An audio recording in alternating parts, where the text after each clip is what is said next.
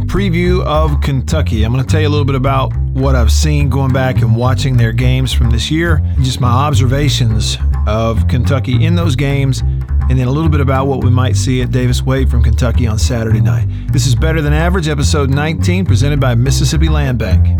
Better than average. You play football. Football? Oh, no. Juggernaut of a podcast. Better than average. Like a radio show that's not on the radio. Coach, it's a great day for you, huh? Yeah, it's better than average, I'll tell you that. What to make of the Kentucky Wildcats?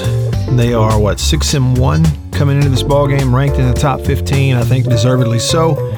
But I do think it's a game that State can win if they play well. Tell you what I th- think about Kentucky, and we can maybe learn a little bit about them together. I've put the work in this week going back and watching. I'll just tell you some of my observations, and then y'all see what you think about it. Better Than Average is presented by Mississippi Land Bank. Visit them online at mslandbank.com. So it's anything land related, buying or selling, and anything to do with land, whether it's big farmland, small farmland, recreational property, you know, hunting, that type of thing, a place to build a home, anything like that in North Mississippi. Go to Mississippi Land Bank. You can find them online, the people to get in touch with, and which office at mslandbank.com. Start right there.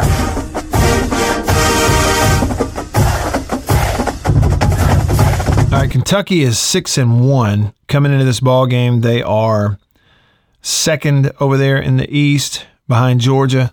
They're coming off the loss to Georgia, but had an open date this past weekend, right? So they've they've been off for a couple of weeks. They might have been able to get their open date, which is a smart time to have it, which is after playing the best team on your schedule as opposed to right before. But uh, that's another debate for another show. Uh, so their only loss was their most recent game back on the 16th of October in Georgia. To take a look at that one. But what I will do is I went and watched every game they've had this year, uh, all seven games. They started out with back to back home games against Monroe and then Missouri. Then, I'm sorry, three straight home games Monroe, Missouri, and Chattanooga.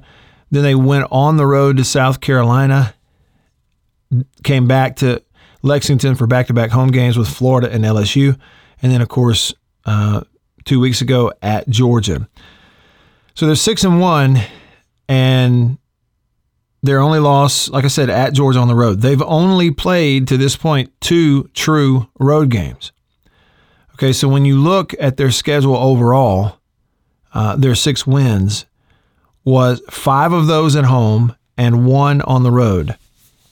And that one road game they won at South Carolina. That's not a very good South Carolina team, but at South Carolina, it was a 16 to 10 ball game. And uh, Kentucky tried to turn it over some, and we'll tell you about that. So the first half of their season loaded with home games. Now an open date after seven games, and the remaining five games now in the schedule for them, including this week. Three out of the five are on the road. They're at Starkville this weekend. Then they'll come back, host Tennessee. Then they go to Vandy, host New Mexico State, finish up the year at Louisville. This is the thing that jumps out to me about their schedule. Kentucky is a good team. I mean, you know, they don't, the players don't make the schedule. Uh, they play who they play, but it's not in context a very tough schedule. Um, when you look at really the, the two toughest ball games on their schedule are theoretically at Georgia last time and then now at Mississippi State. Now, I know they hosted Florida and LSU back to back, and they won both those games to get tremendous credit for that.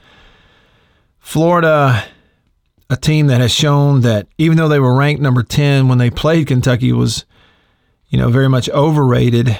I don't think Florida's in the top 25 now. Whether that matters or not is is up to you. But Florida, a team that you know didn't have all its T's crossed and I's dotted. And then the next week against LSU, I watched the LSU game. I know LSU has that win in Starkville earlier this year. But by the time they played Kentucky and Lexington in early October, Uh, certain parts of their team, particularly their defense and defensive front, looked to me like they were just kind of going through the motions in that game against Kentucky. And Kentucky had a lot to do with that. But overall, again, I just don't think it's turned out to be all that tough of a schedule for them. Certainly not when you look at, at stretches of their schedule. Like the first four weeks was Monroe, Missouri, Chattanooga, South Carolina. When you look at the last three weeks of the season are going to for them are going to be Vanderbilt, New Mexico State, and Louisville. You know, th- they could have played that four game stretch at the beginning of the year. Monroe, Missouri, Chattanooga, South Carolina go four and zero. Go three and zero in the remaining stretch of the season. The last three weeks, Vanderbilt, New Mexico State, Louisville, and your seven win team right there. If you lose all the rest of them, you know, so it's just not a very tough schedule. And so coming into this one, just the third true road game for them. like I said, the first one they had on the road was South Carolina. Didn't really play that well. Uh, they lose at Georgia two weeks ago, thirty to thirteen, but were pretty competitive uh, in the early part of the game, and and then Georgia just pulled away like you expected them to do. All right, so they. Um, I'll give you some thoughts here and uh, but let's go through the games first. All right, so we'll start with week one. First game of the season for Kentucky was against Louisiana Monroe. Early in that ball game, uh, Louisiana Monroe got a tipped interception, went on down, got a penalty that gave them a first down, and, La Monroe stuck it in the end zone and went up seven to nothing early in that ball game. But then you know it was just all downhill from there, really, for Kentucky. They dominated the game from there on out. And what you saw was they would go max protect a good bit, which would be like nowadays max protection is keeping a tight end and a back in there, so seven man protection. And down the field, Louisiana Monroe could not cover them down the field. And so they did a nice job scouting and and then also making the calls during the game to realize, hey, look, all we got to do, we can keep people in but all we got to do is pick one side or the other. We can put two and sometimes three out in a route, get one guy deep, and they just can't cover us deep. So this was Will Levis's first game for Kentucky out of the gates. He's playing a team that can't cover his guys down the field. Went max protect, gave him a clean pocket, and I think three times in a game he just completed bombs down the field.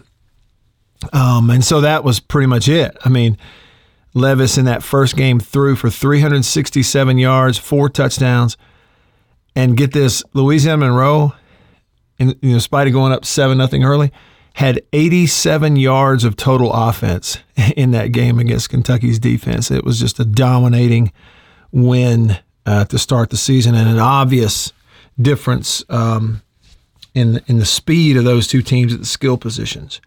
And so they won their first game 45 to 10. All right, in week two they played Missouri. So they came into week two, 1 0 in the year. They're hosting Missouri. And this was actually a close kind of back and forth game. And Missouri had the football in the fourth quarter with a chance to go tie it up. The final score was 35 28, and they just couldn't get it done there at the end of the fourth quarter, but had a chance. Uh, Bazelak, the quarterback for Missouri, he's the same age as Will Rogers, uh, threw it 51 times in the game for 294 yards, four touchdowns, and one interception. The number was 34 of 51 in terms of his completions. So, whatever percentage that is, I'll punch it up uh, real quick. So, he was at 67% completion for 294 yards, four touchdowns, and the one pick, and he threw it well.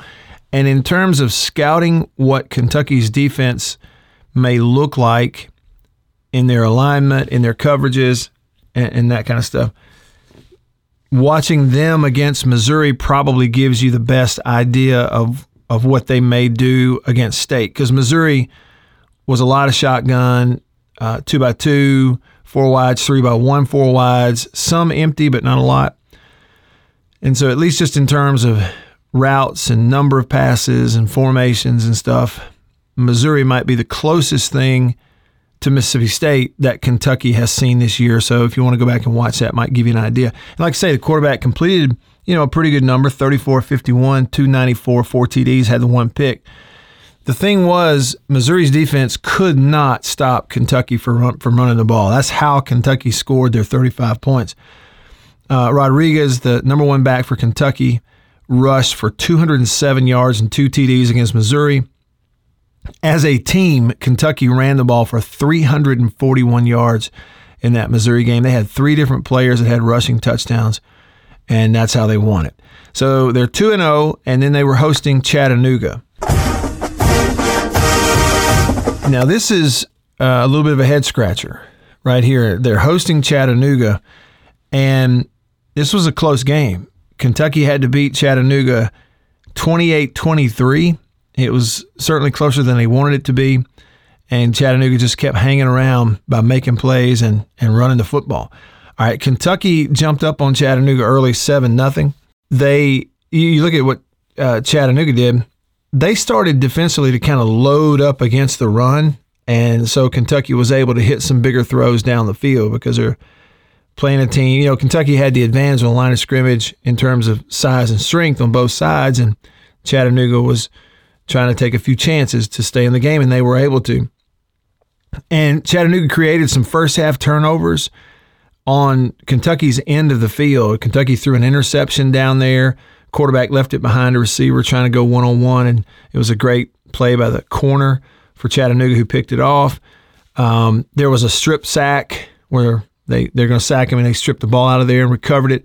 So two different times in the first half, and then early in the third quarter there was another interception. It was actually a great diving catch by Chattanooga DB. So they created some turnovers that helped them, and this was a 14 to 13 game starting the fourth quarter, and uh, you know, both teams put some points on the board in the fourth quarter, but Kentucky was able to hang on for a 28 23 win. Um, in big part because there was a fourth quarter 94 yard pick six for Kentucky. So, uh, you know, in quarterback play, I thought was a big difference in the game and why Kentucky was able to win it because surprisingly to me, which you can't really explain it, Chattanooga was one of two games this year where Kentucky did not look like the most physical team on the line of scrimmage. And the other one was Georgia, which you expect. But you didn't expect Chattanooga to look more physical on the line of scrimmage than Kentucky, but they actually did to me watching the game. Um, and this was what was curious to me, too. And I don't know if he was hurt or, or what it was, but Rodriguez had 13 carries for just 46 yards rushing in that Chattanooga game and that was a big reason they kept it close. But Kentucky still won it 28-23. A little bit of a scare. So they're four, uh, sorry, three and zero, oh, and we're traveling for their first road game at South Carolina. So week four, uh, Kentucky three and zero oh went to South Carolina and won the game in Columbia, sixteen to ten. Uh, you know, low scoring, much more competitive than you would think. Don't know how much being on the road had to do with it, but they fumbled the ball a good bit against South Carolina. They lost two fumbles and threw one interception in the game. Kentucky was negative three in the turnover category in the ball game, and that's a big reason why. You know, it was close. It wound up being a one-score game, and they shot themselves in the foot, landing on the ground a couple of times. Defensively, Kentucky held South Carolina in that game to 216 total yards, just 58 rushing yards. So, again, another example of a game where Kentucky was the more physical team on the line of scrimmage, um, you know, particularly on the defensive side in that one. They didn't throw it a ton, and Will Levis didn't have really a, a remarkable game throwing the ball at all for whatever reason against South Carolina. He was 15 of 22 for just 102 yards, no touchdowns, did throw an interception in the game. They were really leaning on their run game. Rodriguez had 26 carries for 144 yards, but did not have a rushing TD. So, just in terms of points and explosiveness, a little out of character for Kentucky. South Carolina playing pretty well at home, created three turnovers and hung in there. And it was an ugly 16 to 10 win for Kentucky, but a win that got them to 4 and 0. So then they're 4 and 0, getting ready to come back home and host Florida. So Kentucky 4 and 0 hosting Florida. We know the history there with, you know, losses and a losing streak to Florida they broke a few years ago and all this kind of stuff. And and one thing that I noticed early in the game like this was one that Kentucky won the game by one touchdown 20 to 13. Florida though early in the ball game jumped out ahead because they were blocking on the offensive line. They blocked Kentucky. Kentucky's interior defensive line was getting blocked. and and they had poor tackling kind of on the back end of their defense. And it wasn't the first time this year that defensively they showed some of that. You know, and they showed it some against South Carolina and Chattanooga and Missouri. That, that on the back end in their secondary, they missed some tackles, you know. So that showed up against Florida early in the game. And um, and then really what there's a couple things that got him going.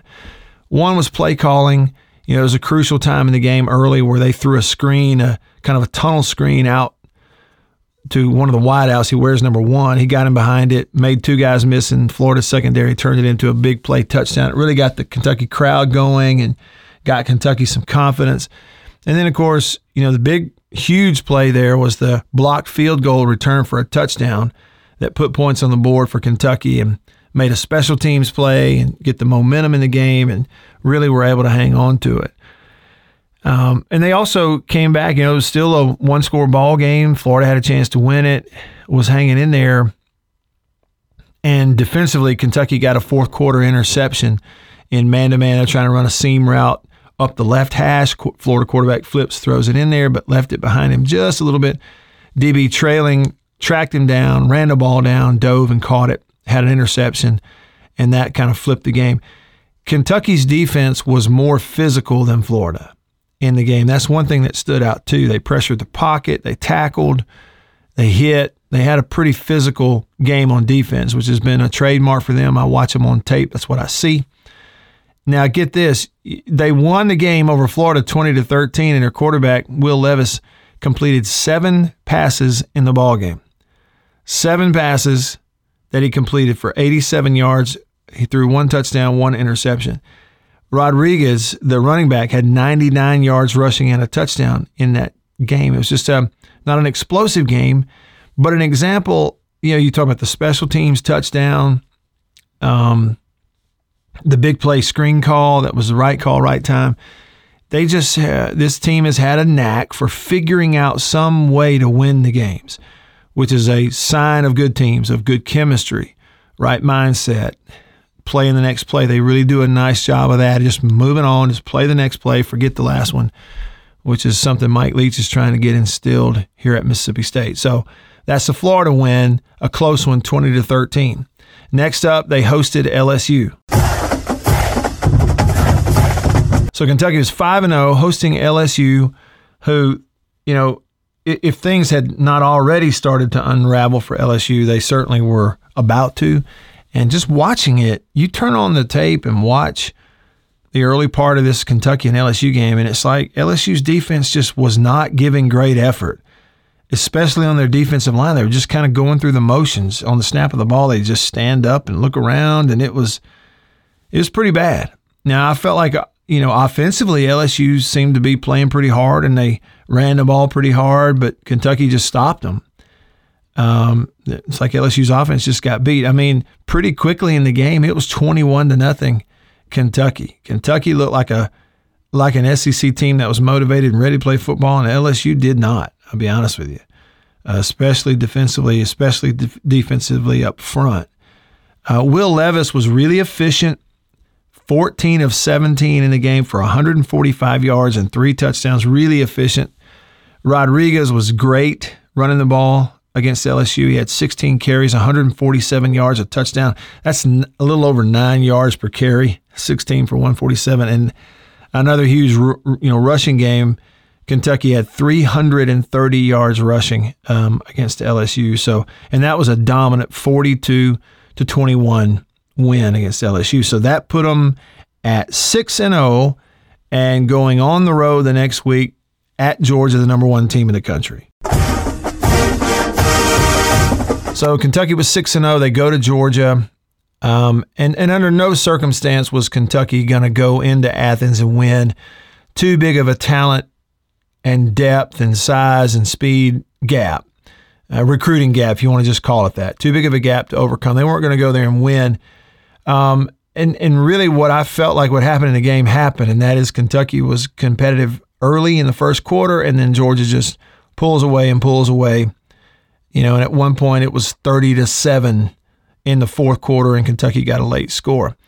Um, it was a competitive first quarter. Both defensive lines, Georgia's defensive line and Kentucky's defensive line, were the most physical units.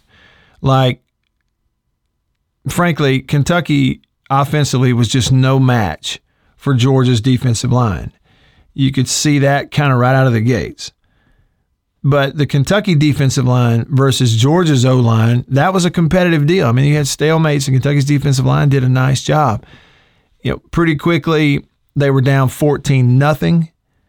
It looked like Georgia was beginning to impose their will physically on the line of scrimmage a little bit in that second quarter, but Kentucky responded. They took advantage of a couple of Georgia penalties, drove it down there, a screen pass here, a running play there, just pieced together a drive, got it down there on a goal line situation and punched it in. And it was a 14 to 7 game at halftime. So, you know, it, it's one of those where you just really have to credit Kentucky. Again, they just kind of show the right, I don't know, um, intestinal fortitude to use a uh, an oddly vague term to hang in the game and find some way to still be in it. It shows you how they they're a team that has figured out ways to win and be in there. That was a very much a positive. Now, that was halftime. And you come out in the third quarter and Georgia, you know, was who they are defensively and every other way. Started to hit bigger throws off play action. They started to block better in protection. They were Georgia was up 30 to 7 late really in the fourth quarter. And the, the telling stat to me was that Kentucky um, had 51 yards rushing in the ball game. Um, Smoke was their leading rusher. He had 14 yards. Um, Rodriguez had seven carries for seven yards against that Georgia front. Georgia's so good. The thing about it is, you know, Will Levis forced to throw the ball more than they would want him to, but he was efficient. He kept them at times for a while anyway, he kept them in the game and he kept them from being embarrassed, honestly, in the game. He was 32 of 42, 192 yards and two touchdowns. Um, and I, I have a great appreciation for that to go 76% and throw a couple of touchdowns in a game where you're facing that front of Georgia and cannot run the ball. I mean, it could have been a lot worse. Uh, and he showed more of those characteristics that he's he's really he's steady. He's not flashy, but he doesn't do anything to to get them beaten put them in adverse situations. He's a good general. You know, he's running the show, making sure guys have a chance to do what they do as skill players. So um, there were some positive things for them. I felt like coming out of that game with Georgia in what wound up being a 30 to 13 win for Georgia. And then they go to the open date and now coming into Mississippi State this weekend. So just kind of recap a few thoughts about Kentucky. I think you'll see this offensively in terms of how they play and line up. They remind me a lot of Texas A&M in that that what they really want to do is run the ball and what they probably feel like is their best player or players are the running backs. A&M kind of the same way. In the same way A&M would give you on one play they'd be in a shotgun, four wides, spread you out. The next play they've got a tight end on the line of scrimmage. Um, you know, a, a single back in there and a quarterback under center and motion and run counter off of it and some old school power game stuff. You know, like they really mix up very well what they do offensively. I would think that when you play a team like this that does gives you so many different looks and personnel packages, four wides, three wides and a tight end, um, you know, a tight end, two backs and two wides, shotgun, under center, so many different things they'll do during the course of a game and do it well. That defensively, what you have to do is just you, you don't focus so much on what are they probably going to do? You focus on what are our rules for how to line up and play man to man and go after their quarterback, play the run. And that's the thing. In terms of scheme, Kentucky reminds me a lot of of Texas A&M. And you'll remember that against Texas A&M State, a defense that doesn't give up a lot of rushing yards, they did get hit a couple of times in the run game uh, by big plays in the run game for A&M just because that's what they do and they're good at it, you know. And you feel like I feel like we'll see that some Saturday night. State will stop their run game some and look good, but there are going to be some times where they're going to reel off a run or two, and you just got to shake it off, line up, play the next play. The the running back Rodriguez for Kentucky, he's the most physical back State has played this year, maybe second only to Robinson at Alabama. He's not as big as Robinson at Alabama, but I think Rodriguez might actually be the most physical back you've played. Still got to play Bigsby from Auburn, um, and and he may be the most physical. But Rodriguez, you watch him. Well, here's what's really impressive to me is he's always falling forward. He finishes runs. Contact is made, and then the run stops four yards past that point. He's constantly pushing guys down the field at the end of these runs, and that's going to be a real challenge for State's defense. The quarterback, Will Levis, Penn State transfer, big, strong, efficient to me. He, you know, to me, he's well coached and has been. You can tell his footwork is good. He doesn't do a lot of crazy stuff. He doesn't take a lot of chance. You don't. You don't ever. Very seldom do you watch and you see a play where you go, "Holy cow! What is he thinking?" you know, he's just very efficient and workmanlike within the offense, the way they call it. And and I don't want you to hear that and think he's not a playmaker. He really kind of is. It's just that he doesn't do anything to to beat himself and to beat their team. He keeps them moving forward with a chance to move forward. He's efficient. He is consistent. He doesn't, uh, you know, make a lot of mistakes and lets the other guys do their job. And about one or two times a year, Will Levis, I'm sorry, one or two times a game, Will Levis will make a play with his legs.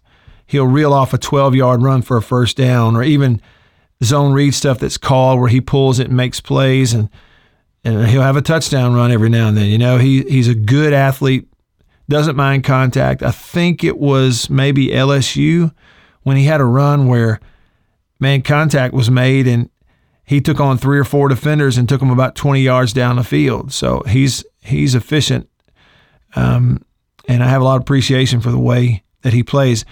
This game will be a game of consistency. Which team can be the most consistent? on offense. And that's a challenge for State because State has been explosive at times, uh, very explosive at times, but you still would say that State is an offense looking for tremendous consistency. You know, they they had a consistent night against NC State. Um, they certainly did against Texas A&M. But even in those two games, and even in a game like you know the Vandy one that was kind of easy, frankly, a win on the road. They have these, they've had some stretches on offense where the consistency went away and there were a couple of series worth of hiccups and penalties or a turnover or a sack and you had to punt it away. So that's what this game is going to be one when you look up at the end of it, the physicality on the line of scrimmage will be a huge indicator, but consistency on all the series on offense is going to be another huge indicator here. So, in order to win the game, State is going to have to win out at wide receiver. Now, that's obvious when you're in the air raid, but what I mean by that is when they do give you a man to man, you got to have receivers that beat it. Uh, make the catches, make contested, beat the guy off the line of scrimmage, and go catch a deep ball when they give you those opportunities. And Kentucky's going to give you a few of those.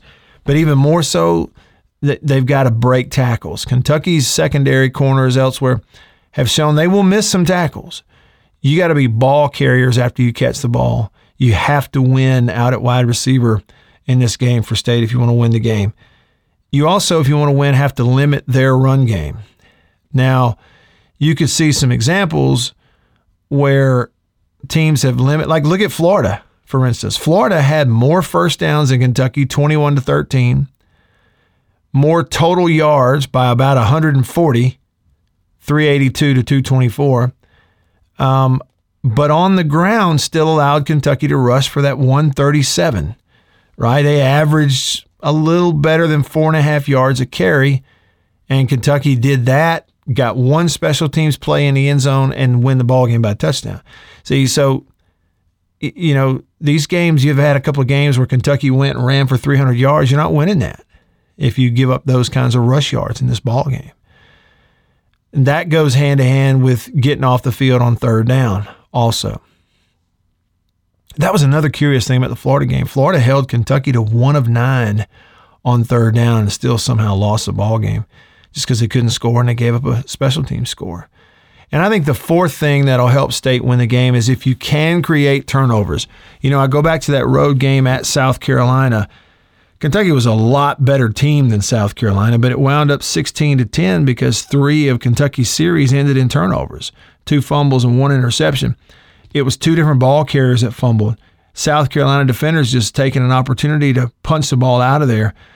And, you know, you create some turnovers, you got a great chance to win the ball game at home in what'll be Kentucky's just their third true road game this year. So you win on the outside, you win the yards after catch battle at wide receiver, number one. Number two, defensively, you have to limit their run game. You don't have to hold them under 100 yards. You just got to limit their run game so that they are in some situations they don't want to be in so that you can get off the field on third down and then create a couple of turnovers and and it could be game on. But I will tell you there's I've talked to a lot of people that say they have a good gut feeling and and and think state will, you know, put a whooping on Kentucky and maybe they will. But what I think is if Kentucky comes in and they are who they have been this year, I think you're going to have a real battle on your hands. Um, you're going to have some stalemates on the line of scrimmage. Uh, if State is who they are, they're going to have their fair share of plays where they win the line of scrimmage defensively. Um, but you're going to have real battle. And I think one little side note too is keep an eye on State's offensive tackles. Um, Kentucky has had some outside pass rush at times this year that looked pretty good, depending on who they're playing. And so we got to keep an eye on State's offensive tackles. They've got to be really good because I do expect Kentucky, like most teams have done, to at you know a good portion of the game put eight guys in coverage, rush three, and you got one-on-one stuff going on with your offensive tackles right there. So there you go. There's a Kentucky preview on episode 19 of the Better Than Average podcast presented by Mississippi Land Bank and mslandbank.com. And I'll see you on the next one.